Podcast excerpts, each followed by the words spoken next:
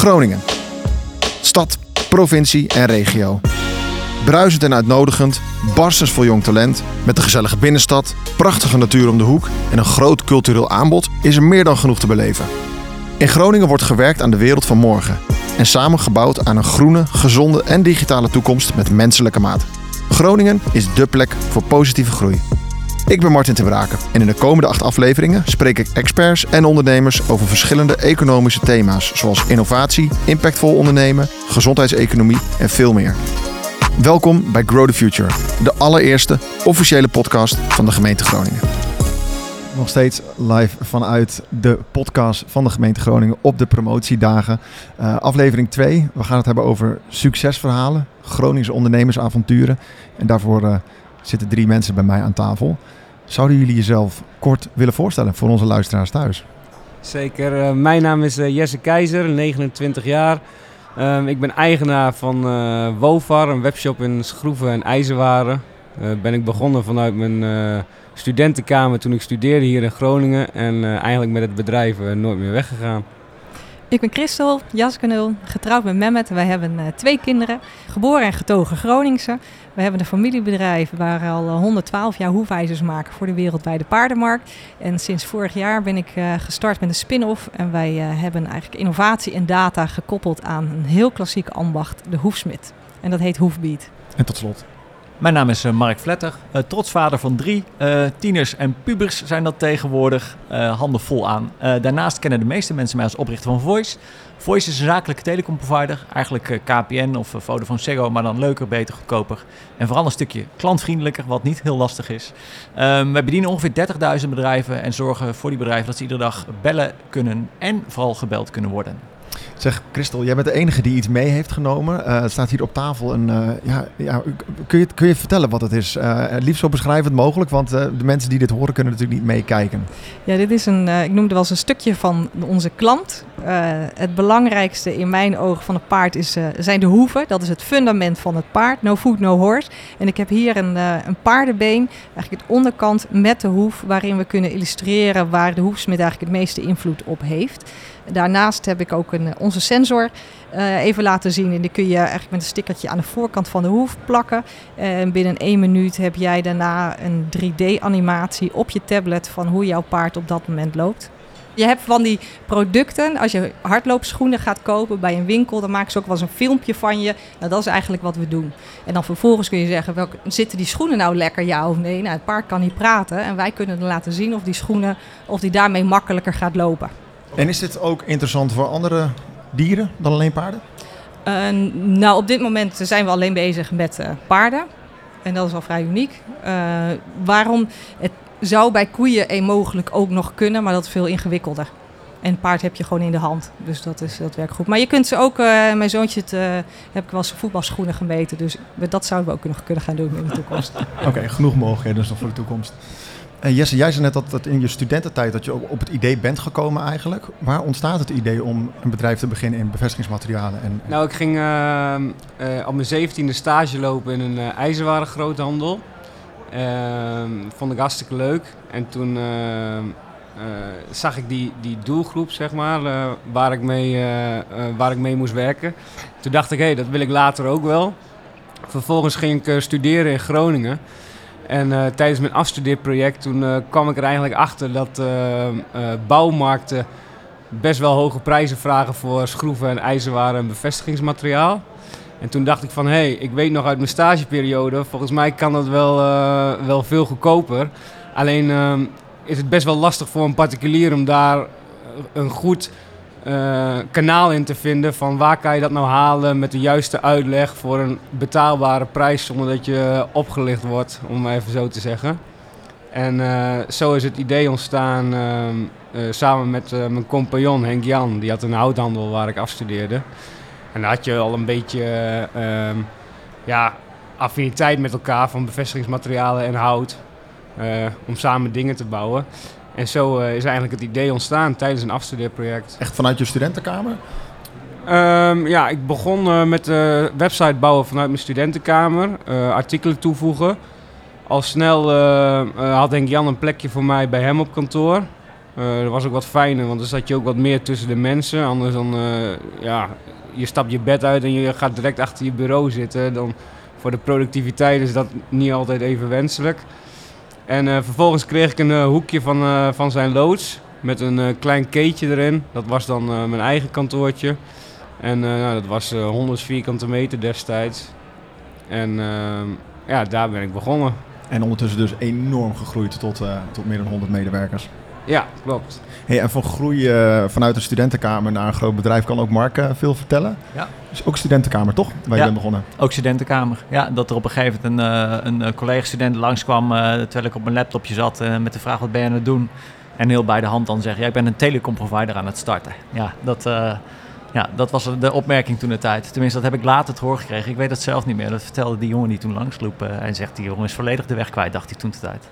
Maar, maar, blijkbaar niet. Ja, nee, het is in ieder geval goed gekomen uiteindelijk. Eh, destijds waren er vast genoeg telecomproviders. Waar, waar ontstond voor jou het idee, ik ga een eigen telecomprovider beginnen en ik ga het uh, helemaal anders doen dan uh, bijvoorbeeld KPN? Nou, je hebt, in Nederland heb je eigenlijk alleen maar op dat moment dat je die grote uh, spelers. KPN, Vodafone en T-Mobile waren een beetje de grote partijen. Um, wij hadden een telefooncentrale gemaakt die eigenlijk in het internet zat. En om die telefooncentrale aan te kunnen sturen hadden we telefoonnummers nodig. En dan moet je dus eigenlijk ook zelf telecomprovider worden. En zo is het eigenlijk gekomen. Dus het was niet eens zozeer dat wij graag telecomprovider wilden worden. Nee, we hadden een product waarmee klanten online konden bellen. Dat was toen de tijd revolutionair, maar dat hadden we totaal niet door. Maar om ja, dan te kunnen bellen heb je wel een telefoonnummer nodig. En daarom was het eigenlijk gewoon pure noodzaak. En we werden uiteindelijk niet alleen de telecomprovider, maar ook de leverancier van de telefooncentrale. Alleen die stond dan in het internet. En de toestellen. En tegenwoordig zijn dat allemaal apps uh, geworden die je op je computer of op je telefoon uh, draaien. Dus dat is wat wij tegenwoordig ook leveren. Die online telefooncentrale, cloudtelefonie telefoonnummer en de apps uh, waarmee je kunt bellen en gebeld kunt worden. En wanneer had je wel door dat het revolutionair was? Want je zei in het begin hadden we dat helemaal niet door. Uh, in 2007 kocht uh, Google Grand Central. Nee, volgens mij was toen de tijd Grand Central. Weet ik eens meer zeker. Google kocht een bedrijf en die, uh, die deden hetzelfde als wat wij deden, alleen wij waren veel verder. En toen pas kregen we eigenlijk door hoe ver we op die innovatiegolf vooruit hadden gelopen. Um, want zij kochten op dat moment, zeiden ze, een van de eerste partijen ter wereld die dat kon. En wij konden dat al twee jaar. Dus dat was voor ons op dat moment pas van, hé, hey, dit, is, uh, dit is revolutionair wat we aan het doen zijn. Ja. En het duurde best wel lang voordat het uiteindelijk doorbrak en echt groot in de markt bekend werd dat dit een mooiere manier was om te bellen dan de traditionele ISDN wat we van vroeger nog kennen. En dat was eigenlijk pas in 2010, maar op dat moment waren wij simpelweg de partij met verreweg de meeste ervaring.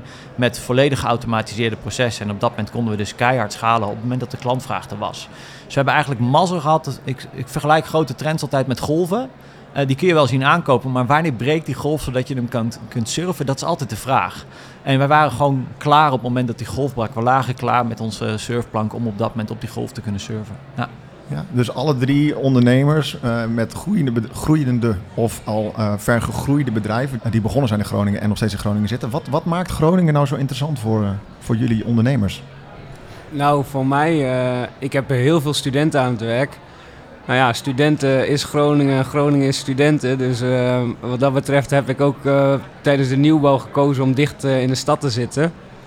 Uh, om die flexibele schil uh, enorm te houden. En uh, ja, het vaste personeelsbestand, gewoon de afgestudeerden, zeg maar, de echte werkers, die komen ook allemaal uit Groningen. Die hebben denk ik ook niet zoveel, heel veel zin om naar een andere stad te gaan of een eind te reizen. Dus ehm, ja, hier zijn we ontstaan en de mentaliteit is hier goed. Dus ik zou niet weten waarom ik hier uit de stad weg zou willen met BOVA. Hebben jullie ook veel studenten? Nee, dat is nog, nu nog heel erg. ik ben uh, een spin-off begonnen vorig jaar. Dus we zitten nu heel erg met flexibele schil aan het werk. Um, maar wat Groningen zo bijzonder maakt, is wel dat Groningers gewoon thuiskomen. En dat liggen onze roots. Dus dat is eigenlijk voornamelijk. En wij werken heel erg internationaal. Ja, en als je goed gedigitaliseerd bent, maakt het ook eigenlijk niet uit waar je, waar je zit. En dit is wel grappig. Ik heb een Turkse man. En dan zijn wij in Istanbul, want daar woont al zijn familie. En hij zegt na een week, ik wil weer naar huis. Dus dat is, is wel tekenend hoe mooi Groningen is. Ik denk dat het inderdaad uh, aan de ene kant uh, uh, fantastische collega's is die je goed kunt vinden. Groningen heeft een hele sterke digitale infrastructuur, dat helpt enorm. Maar had ook heel veel kennis vroeg van internetmarketing. En de combinatie van een product ook goed naar de markt kunnen brengen op het moment dat je het hebt, is gewoon ontzettend relevant naast de technische innovatie er is. En ik denk dat die drie facetten, mooie internetbedrijven, goede marketing, geweldige mensen, heel relevant zijn voor ons in ieder geval om hier te zitten. ons bestand met collega's is inmiddels heel internationaal. Dus ook het internationale karakter wat Groningen steeds meer krijgt, uh, is voor ons heel goed. Want wij doen heel veel, net als, uh, als jij in het buitenland. Ja, dus um, ik denk dat dat ook steeds belangrijker gaat worden voor de stad. Ik zie het bij eigenlijk alle internetbedrijven dat er steeds vaker ook over de grenzen wordt gehandeld en dat die uh, barrières daarin verdwijnen. Mooi. Hey, um, we hebben net, jullie waren daar niet bij. De opening uh, was van uh, Rico Bakker. Sander Schimmelpenning was er ook met een, met een heel verhaal. En dat ging over, um, en dat was in het verhaal van Sander Schimmelpenning, dat ging over van alles, maar ook over bijvoorbeeld belastingstelsels, omdraaien, kleine knopjes draaien. Maar hij zei, we moeten eigenlijk iemand hebben die aan een groot roer draait als we in de toekomst duurzaamheidsdoelen willen halen. Ik ben toch benieuwd hoe jullie daar als ondernemers mee bezig zijn. Hoe, hoe zien jullie de toekomst voor jullie? Als je het hebt over duurzaamheid, zijn wij op dit moment een klimaatneutraal uh, bedrijf. Dus uh, we hebben zoveel mogelijk geminimaliseerd in onze, onze, onze CO2-productie en de rest wordt tegenwoordig gecompenseerd. Um, ik ben het helemaal eens met Sander dat het belastingstelsel anders moet. Uh, in Nederland belasten we op dit moment uh, arbeid zwaar. Dus als je iets toevoegt aan de maatschappij, dan wordt dat zwaar belast. Terwijl vermogen wordt amper belast. En vermogen heb je vaak heel weinig voor gedaan. Als ik dividend uitkeer, dan komt dat uit een onderneming waar heel veel mensen aan hebben gewerkt. Ik vind dat je daar veel meer belasting over zou mogen betalen. Als ik vermogen erf van mijn ouders of krijg van mijn ouders, dan vind ik dat je daar veel meer belasting over mag betalen. Als ik geld op mijn bankrekening heb staan, uh, wat ik gewoon heb, maar niet gebruik, ja, dat voegt geen waarde toe aan de maatschappij. Betaal er maar belasting over. Dus wat mij betreft mag het stuur inderdaad heel radicaal om. Hoe zien jullie dat? Als ik kijk naar duurzaamheid, uh, daar zijn we nu wel hard aan het trekken. Want uh, als ik heel eerlijk ben, wij waren heel erg bezig met producten halen buiten Europa, vooral in het Verre Oosten. En die, ja, die footprint die, is best wel hoog als je kijkt wat er allemaal moet gebeuren daar en hoe, de, hoe ze het daar nemen met, met de milieuregels, is het allemaal niet zo streng als hier. Um, die knop moet sowieso uh, radicaal om, dat we echt meer binnen Europa gaan halen of misschien wel in eigen land um, um, meer gaan produceren.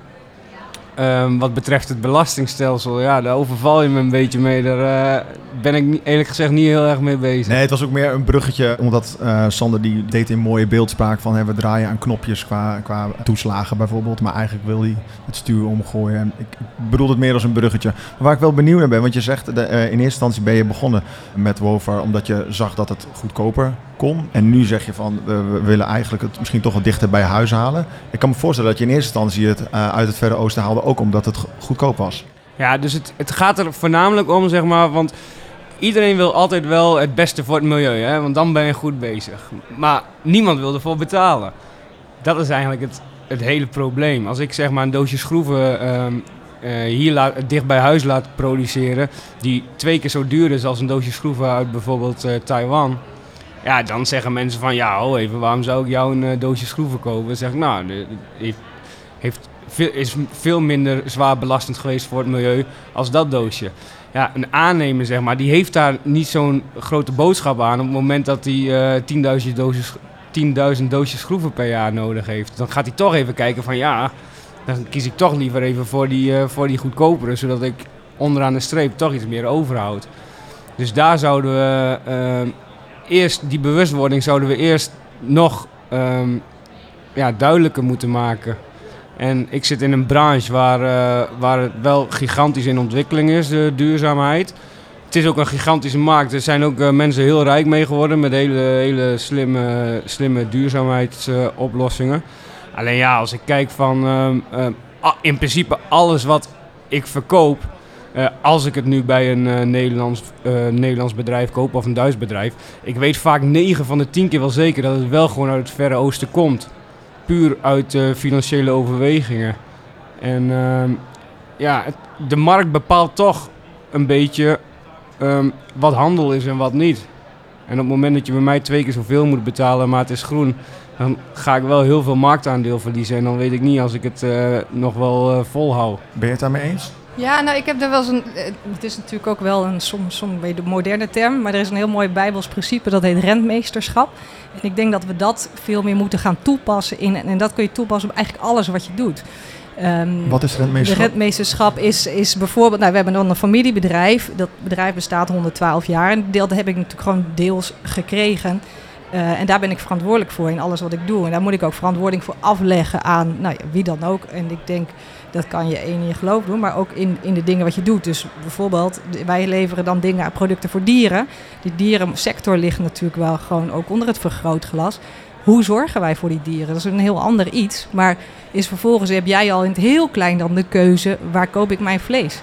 Vlees eten is op zich is prima, maar ga ik naar de boer of haal ik inderdaad de plofkip? En denk ik, zo kun je dat in alle dag, kun jij over jouw handelen nadenken. En daar ben je in die end denk ik gewoon verantwoordelijk voor. In het groot, maar ook praktisch in het klein wat je doet. En als jij als ondernemer dan zo'n doosje schroeven zou kopen, kijk je dan wel naar of het goedkoop is en misschien van de andere kant van de wereld komt? Of zoek je het dan liever bij huis en iets meer betalen? Nou, ja, so- soms wel, soms niet. maar dat probeer ik wel. Ik probeer dat nu wel duurzaam. Ik kijk ook, wij hebben zelf kas nu bij huis. Om ook eens te kijken. Ja, ik kan alles uit de supermarkt gaan halen. Maar ik wil ook samen met mijn kinderen bewust zijn. Hoe groeien nou dingen? En eh, daar zit ook weer een vermenigvuldig- vermenigvuldigingsprincipe in. Ja, en dat is allemaal wel, wel duurder. Maar ik weet wel dat het duurzaam is. Dus dat proberen we ook met ons vlees en dat soort dingen. Proberen dat daadwerkelijk wel te doen. Stapje voor stapje. Stapje voor stapje. Ja, dat is ook een kas eigenlijk waar we net, zoals we, waar we nu zitten. Ja, ja. Ja. Ik had net, eh, ik zei het al, Xandra aan tafel en die zei, je moet Mark toch echt even een groot compliment geven dat hij een steen in de, en ik quote haar hier, in de, in de vijver heeft geflikkerd. Je hebt je bedrijf eh, verkocht. Nou nog niet. eh, Maar je bent ermee bezig. We zitten in het eh, eh, rentmeesterschap, zitten wij middenin. Eh rentmeesterschap geldt ook voor je bedrijf, denk ik. Een bedrijf kan eigenaar zijn of eigendom zijn van een individu of van een groep individuen, aandeelhouders in dat geval. En die aandeelhouders kijken naar één ding, daar hadden we het net al over, die economische waarde en het vermeerderen van die economische waarde. Ehm, ik denk dat dat niet het beste is voor de maatschappij. Ik denk dat je moet kijken naar het totale systeem. Zo'n bedrijf is onderdeel van een lokale economie, van een lo- ecologie. En daar dien je rekening mee te houden. Ehm, en ik denk dan niet dat het, dat het alleen het winstbelang het, het beste belang is. En dat het dus ook niet in private handen zou moeten zijn. Dus we zijn ermee bezig om het bedrijf over te dragen aan zichzelf. En daarin klanten eh, waar, waar wij een verantwoordelijkheid voor hebben, collega's waar wij een verantwoordelijkheid naar afleggen. En de maatschappij daarin een stem te geven over hoe we ons bedrijf besturen. En daarin ook eh, het besturen van je bedrijf en het geld dat eruit voortkomt uit elkaar te trekken. Zodat de winst die van een bedrijf afkomt niet dat andere kan beïnvloeden. Want ik denk dat het daar heel vaak fout gaat. Dat er een direct belang is tussen het besturen van je bedrijf en het financiële gewin wat eruit voorkomt. En die eh, willen we loskoppelen van elkaar. En in die transitie, en dat heet steward ownership, eigenlijk de eh, eh, Engelse term voor rentmeesterschap, daar zitten wij nu middenin eh, in, in het, de transitie voor het bedrijf. Ja. En wat drijft je ertoe om zo'n keuze te maken? Het bedrijf is, heeft nooit gevoeld als iets van mijzelf. Ik heb mogen studeren in Groningen. Ik heb in Nederland ben ik geboren, wat een, een, een, een ontzettend groot geluk is geweest. We hebben dat mogen bouwen op Nederlandse infrastructuur. Ik heb dat gebouwd met 250 collega's en oud-collega's. Ehm, eh, we komen bij TNO vandaan, een Nederlands gefinancierd onderzoeksinstituut. Dus dat bedrijf is eigenlijk helemaal niet van mij. Ik ben alleen toevallig de oprichter geweest. Dus als het bedrijf niet van jou is en wij eh, zijn een zelfsturend bedrijf, dus we besturen het al met elkaar, waarom zou ik dan wel de eigenaar moeten zijn? Dat is eigenlijk heel gek. Dus op een bepaalde manier geven het bedrijf nu terug aan zichzelf, maar daarmee ook een beetje aan de maatschappij waar ze onderdeel van is. En wat is dan uiteindelijk de toegevoegde waarde voor het bedrijf? Zijn het dan bepaalde... eh, ja, ja, ik ben op zoek zeg maar, naar, naar het praktische. Ik snap wat je zegt, maar... Nou, voor het bedrijf is het heel mooi dat je dus niet meer werkt voor de economische waarde van een aandeelhouder, maar alleen maar voor een maatschappelijk belang. En dat is de enige reden dat je zo meteen nog bestaat. En daarmee veranker je ook de missie van het bedrijf in het bedrijf. Ehm, eh, en dat is denk ik het grootste voordeel voor het, eh, voor het bedrijf. En ook als je daar klanten hebt. Die klanten dragen niet bij aan het individuele vermogen van een eh, Jeff Bezos of een Elon Musk. Nee, die dragen bij aan iets wat daarna weer terugvloeit naar de maatschappij. En wat is jullie missie? Wij willen zorgen dat mensen beter met elkaar in verbinding komen. En het is daarbij heel belangrijk dat iedereen daarin mee kan doen. Dus dat je digitale middelen eigenlijk voor iedereen beschikbaar maakt. Eh, er is op dit moment nog steeds een groot deel van de wereld wat simpelweg geen toegang heeft tot het internet. Of tot moderne communicatiemiddelen. Of dat niet veilig en privaat kan gebruiken. En eh, we zijn er heel hard mee bezig om die digitale kloof te, te, verkleinen. Eh, in Nederland doen we bijvoorbeeld een pilot in het Westerkwartier om gezinnen die thuis geen internetverbinding te hebben, toch de gelegenheid geven om een internetverbinding te hebben. Zodat iedereen die daar woont gewoon het internet op kan, zijn huiswerk kan maken, et cetera. In Nederland hebben we 1 miljoen mensen die onder de armoedegrens leven. Het is absurd dat in een welvarend land als Nederland er 1 miljoen mensen onder de armoedegrens leven. En met dit soort initiatieven kun je daar in ieder geval wat aan doen. Hé, maar Mark, ehm, ho- hoe gaat het dan straks als je zeg maar niet meer de eigenaar bent? Ben je dan nog wel ehm, bevoegd? Be- eh, eh, hak jij nog de knopen door of, of wie gaat dat dan doen? Eh, dus straks wordt er door de collega's, door onze klanten en, eh, en, en door een maatschappelijke stem die eigenlijk eh, eh, ehm, het maatschappelijke verantwoorden bevat, wordt eigenlijk iemand naar voren ge- gewezen die zegt van hé, hey, jij bent de bestuurder van het bedrijf. En het kan ik zijn, maar het kan ook iemand anders zijn. Het is eigenlijk gewoon een raad van toezicht die op dat moment zegt van hé, hey, dit is de bestuurder en die is op dat moment ook juridisch geen teken bevoegd. Tenminste, dat is de constructie waar we nu eh, naartoe eh, eh, gaan. Ja, oké, want als je elke keer op iedereen moet wachten, kan ik me ook voorstellen dat het heel lang duurt voordat er eindelijk weer een keuze wordt gemaakt. En hé, hey, jullie, jij Nee. wil bijvoorbeeld daar wat helpen, maar iemand anders wil daar helpen. En dan, Nee, dat, heb je helemaal gelijk. En dat zie je ook in andere constructies fout gaan. Wat je eigenlijk wil, is dat er niet een consensuscultuur ontstaat. Iedereen moet het ermee eens zijn en pas dan nemen we een beslissing. Nee, maar er moet een consentcultuur zijn. Jij hebt een goed idee. Ik zeg dat is niet schadelijk voor wat we aan het doen zijn, dus doe je ding maar. En daar zijn wij heel goed in geworden. In het creëren van een consentcultuur waarin mensen die verstand hebben van een bepaald onderdeel van het bedrijf zelfstandig beslissingen kunnen nemen. En daar ook de economische middelen voor krijgen. Dus iedereen mag bij ons bijvoorbeeld tot 5000 euro zelf uitgeven. Zonder daarvoor eh, van tevoren iets te moeten indienen. Mag ik dit wel uitgeven? Als jij zegt ik heb deze laptop nodig. Ik heb dit softwarepakket nodig. Ik moet eh 10 pakken extra papier bestellen. eh, dan mag je dat helemaal zelf weten bij ons. Het enige wat je moet doen is daar transparant over zijn. Joh, moet even in de inkooplijst staan. Zodat andere mensen ook kunnen zien waar het geld naartoe gaat. Dat is het enige. kan het maar zo, wat je nu doet? Dat kan. Eh, maar die transitie, dat wordt een hele spannende. Dat moeten we ook met de Belastingdienst gaan uitzoeken. Ja, hoe we dat, dat op een goede manier gaan doen. Ehm, eh, en daar zitten we nog middenin. Maar dat we de economische rechten van de bestuurlijke rechten gaan eh, splitsen, dat staat al vast. Daar hebben we ook al heel veel andere dingen, bedrijven gedaan. Triodos Bank, goed voorbeeld. Efteling. ehm, eh, er zijn koffiebedrijven in Nederland waar jij heen gaat in Groningen, die ook uh, steward-owned zijn. Die, eh, die hebben dat al gedaan. Dus dat is niet nieuw. Ehm, maar je moet er wel eh, afstemmingen over gaan doen, omdat we die transitie gaan maken. En dat is vaak lastiger, want dan is er al vermogen. En daar heeft de Belastingdienst op dat moment wel een mening over. Zou het ook iets voor jou zijn, eh, Jesse? Op dit Voor moment jullie. niet. Op dit moment niet. Ik eh, vind het nog veel te leuk hoe het nu gaat. En eh, ik heb nog een aandeelhouder. en eh, ik weet ook een beetje wat zijn interesses zijn en dat is eh, niet dit. Jij, Mark, jij... eh, oh, sorry, je wil wat zeggen nog. Nou, het- ik zit volgende week toevallig met Henk Jan om eens even koffie te drinken om hierover bij te praten. Dus misschien kan ik zijn gedachten een beetje eh, veranderen. Nee, nee. ik denk het niet. Ik ken hem ook al langer dan vandaag. En jullie werken in een, in, een, in een platte organisatie. Ja. Geen hiërarchie. Geen eigenlijk. managers. Hoe Ja. zit dat bij jullie? Wij hebben wel hiërarchie. Dat is, eh, het is wel een vrij platte organisatie, als ik heel eerlijk ben. Alleen eh, we hebben wel een MT en, ehm, ehm, en directie. De directie eh, bepaalt de strategie en de koers. En MT voert het uit. Daaronder hebben we een midden-MT en die zorgt voor de operationele eh, gang van zaken. Dus, ehm, maar het is niet zo dat er iemand eh bovenop een rots staat die tegen iedereen zegt wat er moet gebeuren. Dat is niet Henk maar, Jan dus. nee, En jij zelf ook niet. nee. Maar zou, zou je dat op elke organisatie kunnen toepassen? Want in productiebedrijven lijkt me dat nou wel juist wel weer wat heel veel ingewikkelder. Ja, je kunt het in wezen in iedere eh, bedrijf toepassen. Ik heb het ook gezien werken in een koekjesfabriek bijvoorbeeld. Dat is ook een, productiebedrijf. Eh, het gaat heel erg om dat je de mensen die het werk doen... eh, zelf de autonomie geeft over dat stukje van hun arbeid. En dus ook de beslissingsbevoegdheid geeft om een, eh, over dat stuk van hun arbeid. Ehm, dus ik heb, ik heb altijd, mensen zeggen, het kan alleen met hoogopgeleide mensen of met laagopgeleide mensen. Het kan alleen in een eh, kennisomgeving of met mensen zijn te slim of te dom. Dat zijn allemaal standaard dingen. Het meest lastig is vooral de transitie. Overstappen van een traditioneel gestructureerd bedrijf, een hiërarchisch gestructureerd bedrijf, naar een zelfsturend bedrijf. Dat is een hele moeilijke transitie om te maken. En wij hebben daarin de luxe gehad dat we het nagenoeg vanaf het begin hebben gedaan. Dat maakt het echt makkelijker. Ja. En wat betekent dat voor jou als leider? Ehm, dat ik eh, nog meer eh, aan het werk moet om heel veel leiders om me heen te creëren. Zo'n model staat of valt bij individueel leiderschap namelijk. Want iedereen moet zich eigenaar voelen van dat stuk van het werk waar zij goed in willen zijn. En dat moet je wel eh, cultiveren. De, heel veel, de neiging is altijd om alles los te laten, want ik hoef niet meer te managen. Het tegenovergestelde is waar. Je moet nog meer leiderschap gaan stimuleren bij jezelf, maar ook bij anderen. Dus, ja. En stel nou dat je, dat je voor, voor- één dag toch even terug mag naar traditioneel leiderschap. Is er dan één specifiek ding dat je, dat je zo zou willen terugdraaien?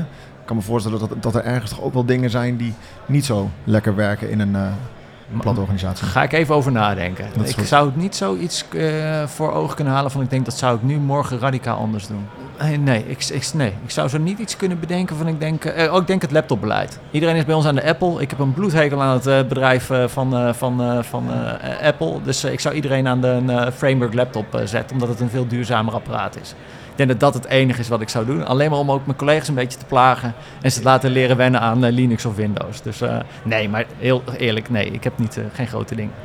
Innovatie van, van, van jullie producten. En dan ga ik vooral nu even naar Christel kijken. Je hebt een heel duidelijk product hier. Als je dan kijkt naar de toekomst, wat, wat, voor, wat voor mogelijkheden? Ik vroeg net al, kun je het bij andere dieren ook toepassen? Nou, misschien, maar wat voor plannen hebben jullie nog met jullie product voor de toekomst?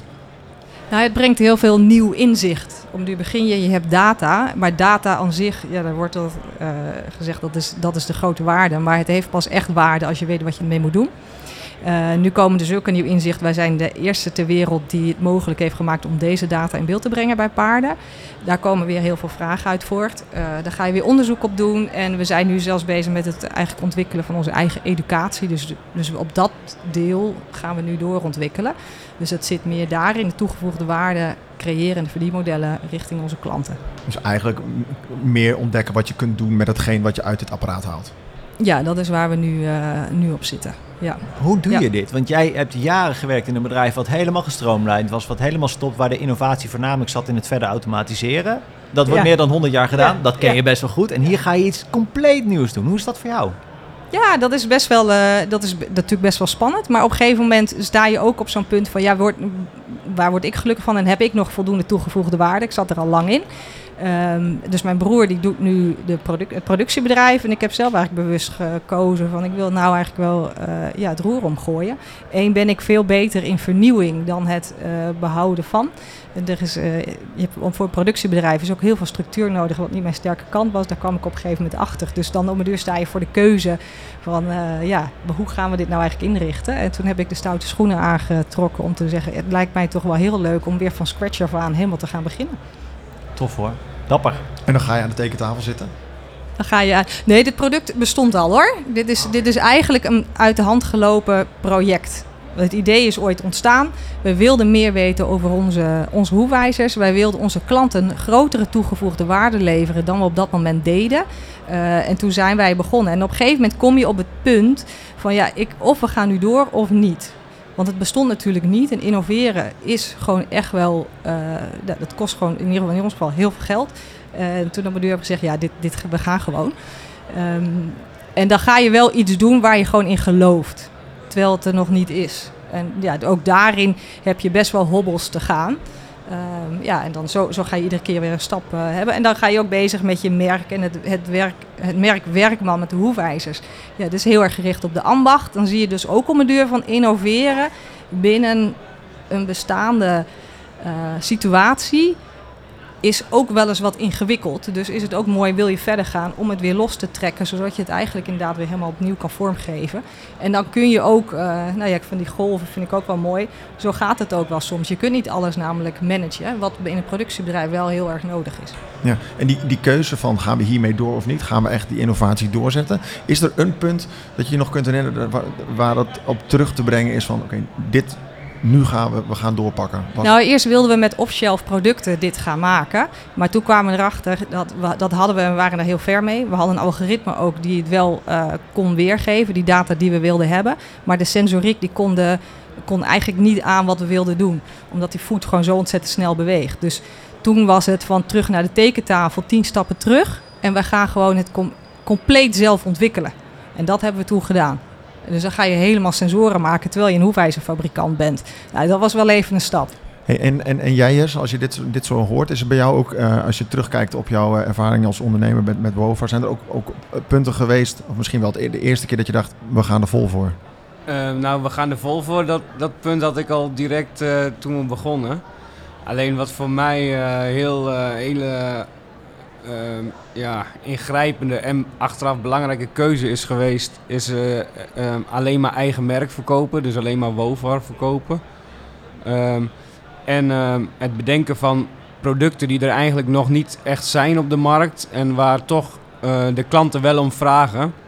Eh zo had je bijvoorbeeld een hele simpele ijzeren hoek, waardoor iedereen met twee linkerhanden een, een pergola kon bouwen. Ja, poepsimpel product, gewoon met een eh, pennetje en papier samen met Henk Jan eh, uitgetekend en, eh, en laten maken. Nou, was een, was een gigantisch succes. Maar omdat het zo simpel was, had binnen anderhalf jaar had iedereen het met een webshop in, de, in dezelfde branche. En ehm, ja, nu om even terug te komen op dat duurzaam, duurzaamheidsonderwerp. Ehm, we zijn steeds bezig om bestaande producten slimmer te maken. Dus we hebben nu bijvoorbeeld, of heb ik niet gedaan, maar heeft een, eh, een collega van mij gedaan die verantwoordelijk is daarvoor. Die heeft nu een, eh, een eh, dakpanplaat bedacht voor schuurtjes en tuinhuisjes. En ehm, ja, de traditionele dakpanplaten die leg je als het ware over elkaar heen voor een deel. Zodat het regelen niet door kan. Nou, dan heb je bijvoorbeeld een dakpanplaat van anderhalf vierkante meter.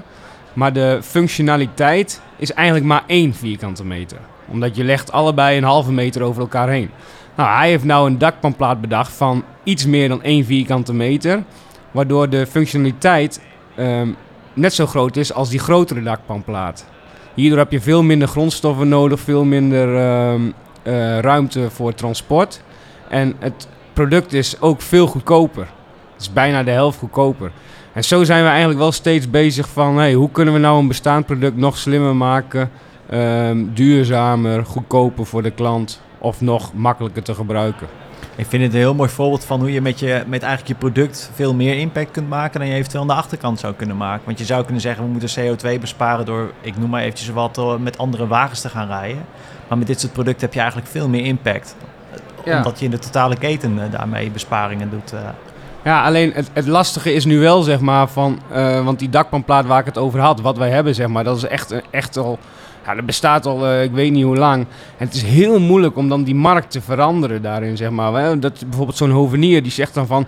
Ja, eh, ik heb al een keer andere dakpanplaten geprobeerd. Eh, toen had ik lekkage, eh, dan ben ik dik de lul, weet je wel. Dan moet ik alles eh, opnieuw aanpassen. Dus het is meer een cultuurverandering wat dat betreft. Nou ja, je moet echt... Kijk, online is het best wel lastig om dan iemand te overtuigen dat dit is wat je wil.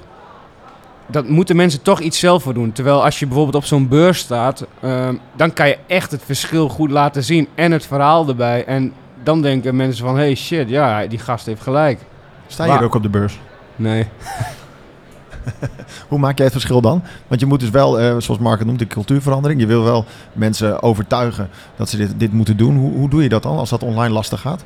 Nou, doordat het product ook echt veel goedkoper is dan het andere product, kun je met eh, Google Ads, advertenties, kan je al iemand echt lokken naar je pagina. En dan is het eh, aan ons om, om die pagina, om dat zo in te richten dat mensen het ook echt gaan lezen. Of met behulp van een video toch uitleggen van, hé, hey, waarom dit is wat je wil. En dat is het, eh, ja, dat is het lastige. Daar moeten mensen wel voor openstaan. Zeg maar, hoe, hoe zijn jullie bezig met de vernieuwing van jullie product? Het gaat om eh, telefonie in de cloud. Eh, Ja. Klinkt waarschijnlijk voor veel mensen als een vrij simpel product. Ja. Wat voor stappen zetten jullie nog in de ontwikkeling van het product? Ja, eigenlijk precies hetzelfde. Ook gewoon kijken van, hé, maar wat is nou de essentie van wat dit product moet doen? En in ons geval eh, is telefonie een manier om twee mensen met elkaar in verbinding te brengen. Over het algemeen belt iemand met een vraag, die belt naar een klantenservice en die wil dan iemand in het bedrijf spreken die die vraag kan beantwoorden. Wat is onze taak dus? De vraag bij de juiste persoon in de organisatie krijgen die dat kan beantwoorden. Dat is in heel veel organisaties best wel complex. Eh, in een gemeente Groningen is het heel lastig om dat voor elkaar te krijgen. Waar onze techniek steeds beter in wordt om dat heel efficiënt te doen. Maar vooral als je daar een tweede keer belt, gewoon te zorgen dat dezelfde persoon of hetzelfde team aan de lijn komt. Zodat je die vraag niet nog een keer helemaal opnieuw hoeft uit te, eh, uit te leggen en je eventueel zelfs niet eens hoeft voor te stellen. Als Jesse mij voor de tweede keer belt, krijg ik gewoon in mijn scherm te staan dat Jesse belt. En dan kan ik gewoon op, hé hey Jesse, en dan weet ik echt wel waar hij over belt als ik hem een week geleden gesproken heb. En daarmee zitten wij steeds meer op het verbeteren van, eigenlijk van de relatie tussen klant en bedrijf. Eh, en het eh, menselijk maken van bedrijven. We zeggen ook steeds vaker, we zijn geen business-to-business telecom provider, we zijn een human-to-human telecom provider. En dat telecomstukje valt steeds verder weg. Het gaat steeds meer over algemene communicatie. Want of ik nou eh, via WhatsApp aan het appen ben, of daarna een belletje doe, of dat ik denk van, hé, hey, ik wil even een webchat starten. Het zijn allemaal andere kanalen om hetzelfde te bereiken. De persoon met een vraag moet bij de persoon terechtkomen die dat antwoord heeft. En daar worden we eigenlijk steeds beter in. En daar richt onze technologie ons steeds verder omheen. Maar dat verhaal moet je dus wel aan klanten vertellen. Want voor een klant zijn wij gewoon een alternatief voor KPN. Maar dat zijn we niet. We doen veel meer. En klanten daarin meenemen, is net als BS, is dat het lastigste verhaal. Het uitleggen van ja, maar we doen wat anders. We zorgen ervoor dat de relatie tussen jou en je klant beter wordt. Maar dat ga je pas ervaren nadat je het product gebruikt. En in eerste instantie wordt gewoon gekeken, wat kost dat? Wat kost dat per maand? Ja, en dat is wel waar, je, waar het verhaal altijd mee begint. En uiteindelijk moet het dus, voor ons moet het vaak, en ik denk dat dat voor Jesse niet anders is, moet de klant zijn die tegen een andere klant vertelt. Ik denk dat dat voor jou ook uh, geldt. Uh, dat je gewoon klanten wil hebben die zeggen, ja, dit, dit product is zo mooi, die sensoren werken zo goed. Uh, we kunnen nu op een andere manier naar het hoefijzer kijken. We kunnen op een andere manier naar, het, naar de totaliteit van het beest kijken. En daarom wil je dit product hebben. En dan heb je een ander verhaal. Ja, uiteindelijk wordt het je klant die het verhaal moet gaan vertellen. Dus bij jullie geen uh, chatbot waar je eerst helemaal doorheen moet? Ik, zelfs, zelfs als daar een chatbot mee start, dan hoop ik altijd dat er een mens achter zit die dat gelijk kan overnemen zodra dat nodig is.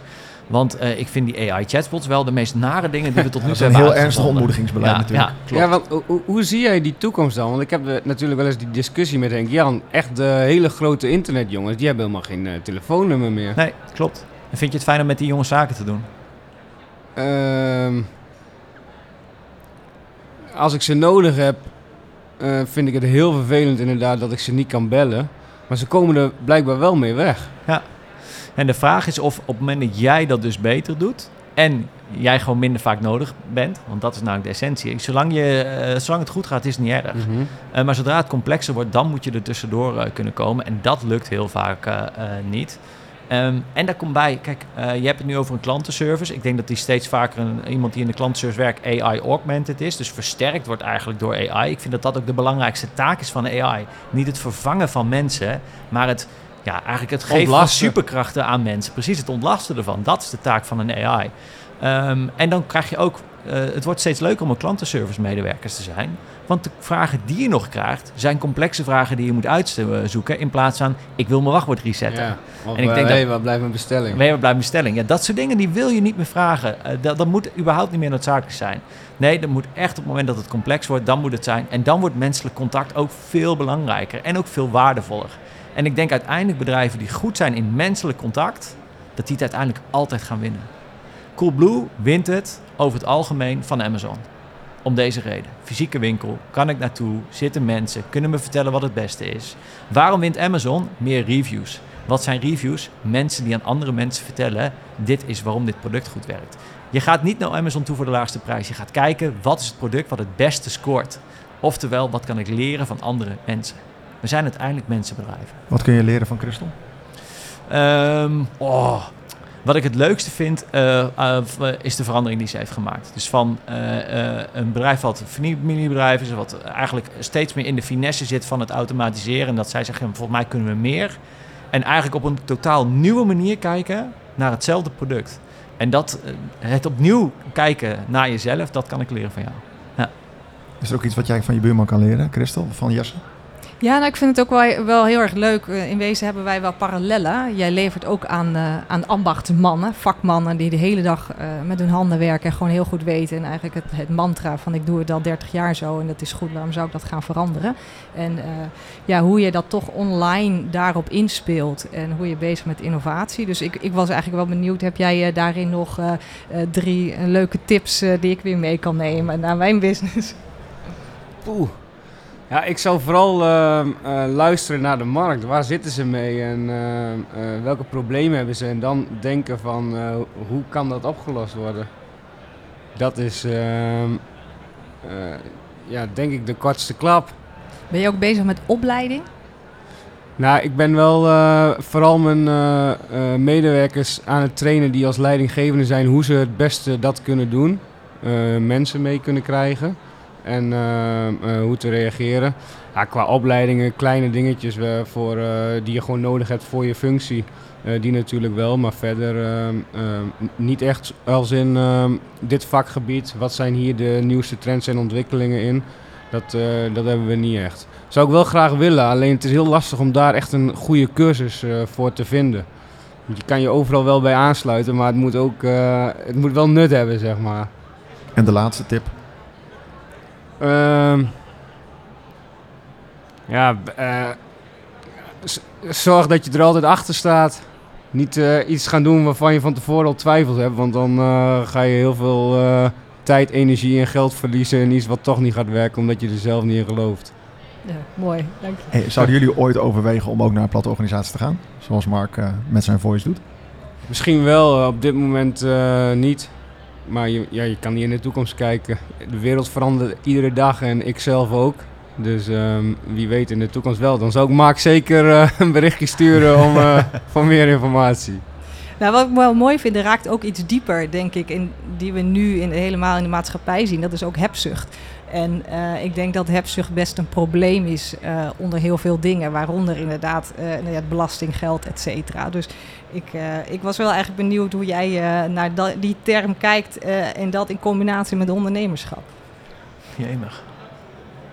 Ik denk dat het. ehm, Oké, ik denk heel, heel bazaal. Ik denk dat het tevreden zijn met wat je hebt en daar ontzettend van kunnen genieten, je altijd gelukkiger maakt.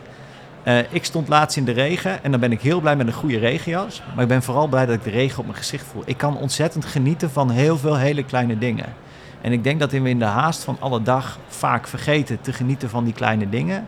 En we weten dat meer geld niet gelukkig maakt. En toch hebben we onszelf ergens in het kopje gekregen dat het meer, meer, meer, meer, meer moet zijn. Maar gewoon echt werkelijk genieten van de dingen die werkelijk belangrijk zijn. Die momenten die je hebt met je kinderen. Als je aan het eind van de dag opschrijft, wat waren vandaag mijn allermooiste momenten? Je schrijft er drie op, zal hetzelfde zijn. Ik heb vandaag meer geld verdiend. Het is, als jij overlijdt, zal er niemand zeggen, wat heeft zij goed geld verdiend? Het is altijd, wat heb jij die dag betekend voor iemand anders of iemand anders voor jou. Daar zit altijd het meeste waarde in.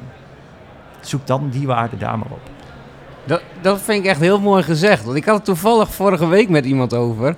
Die, eh, die stuurde mij, hier moet je dit berichtje zien van eh, vier jaar geleden.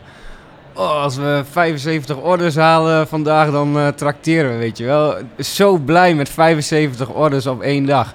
Als we nu 750 orders op een dag hebben, dan zijn we teleurgesteld. En dan zitten we te balen en dan gaan we kijken, hoe kan dat nou? Wat gaat er mis?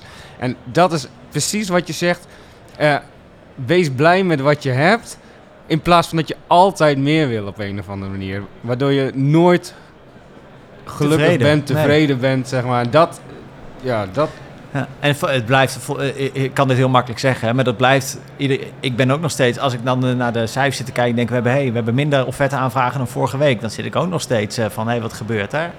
Maar eh, ja, de- je moet er genoeg tegenover zetten aan de andere kant om er eh, gewoon van te kunnen genieten. En eh, werk is wat dat betreft ook maar gewoon werk. Dit was aflevering 2 van Grow the Future. Bedankt voor het luisteren. In de volgende aflevering staat het thema pionieren centraal. Ik ga in gesprek met Charda Polderman, Jelen Knechtering en Arne Bos. Samen spreken we over het start-up ecosysteem in Groningen. De impact van internationaal talent op bedrijfsvoering en hun toekomstvisies. Heb je al geabonneerd op het podcastkanaal van de gemeente Groningen? Als je de podcast leuk vindt, vergeet dan niet om ons te beoordelen.